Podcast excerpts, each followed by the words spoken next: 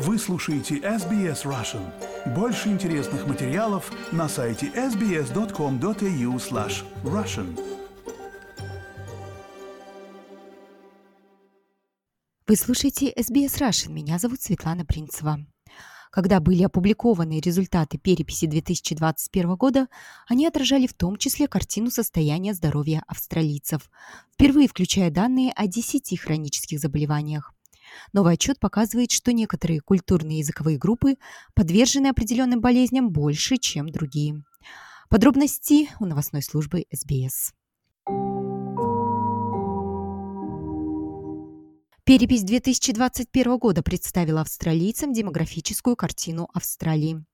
Результаты, опубликованные в прошлом году, охватывают ряд областей, включая здоровье. И вот теперь Австралийский институт здравоохранения и социального обеспечения опубликовал отчет, в котором подробно изучаются 10 состояний, выявленных в ходе переписи населения. В частности, в отчете изучается информация о здоровье австралийских культурных и языковых сообществ. Потому что, как говорит Клэр Спарк из института, знаний об этом недостаточно. У нас ограниченные данные о состоянии здоровья австралийцев с разным культурным и языковым бэкграундом, um, часто потому, что опросы населения недостаточно масштабны. Клэр Спарк говорит, что новый отчет института дает более полную картину. Он дает интерактивную визуализацию данных о распространенности 10 хронических состояний в зависимости от страны рождения, времени с момента прибытия в Австралию, основного языка, на котором говорят дома, и владения английским языком. В отчете сделан вывод о том, что среди людей, родившихся в Австралии, иммигрантов из других англоязычных стран и Европы, как правило, более распространены хронические заболевания, такие как артрит, астма, рак, заболевания легких и психические расстройства. Клэр Спарк говорит, что некоторые сообщества более подвержены болезням, чем другие. У мигрантов в Австралии наблюдается более низкая распространенность хронических заболеваний, и это согласуется с Healthy Migrant Effect, с эффектом здорового мигранта. Но это не относится ко всем мигрантам.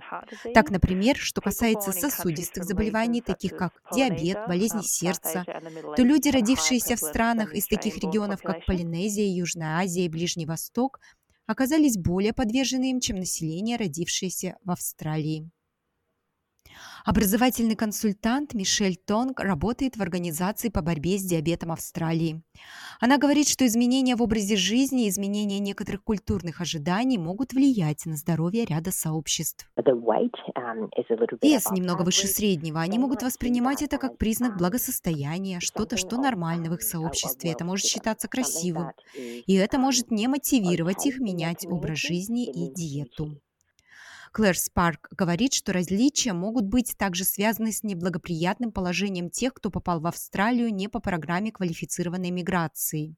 Um, Некоторые группы, особенно те, кто прибыл по гуманитарным um, потокам, могут столкнуться с худшими последствиями для здоровья. Um, Примером могут служить австралийцы, родившиеся в Ираке, который является одной из стран рождения с самой высокой долей гуманитарных мигрантов в последние годы. У них были одни из самых высоких показателей распространенности определенных состояний, а также они продемонстрировали самую высокую частоту инсульта и заболеваний почек. Для Мишель Тонг решение этих проблем со здоровьем связано с наличием программ, учитывающих культурные особенности. Конечно, есть службы um, перевода, есть переведенные ресурсы, а также языковые программы и услуги, такие um, как у нас в Организации по борьбе с диабетом.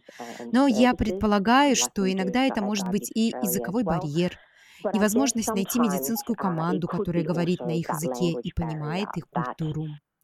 Сотрудники Института здравоохранения и социального обеспечения выразили надежду, что их отчет и будущие исследования помогут политикам лучше понять, куда направить финансирование, если данные указывают на особые потребности в какой-то области.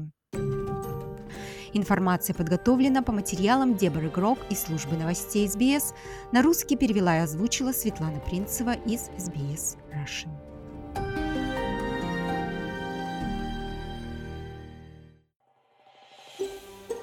Хотите услышать больше таких историй? Это можно сделать через Apple Podcasts, Google Podcasts, Spotify или в любом приложении для подкастов.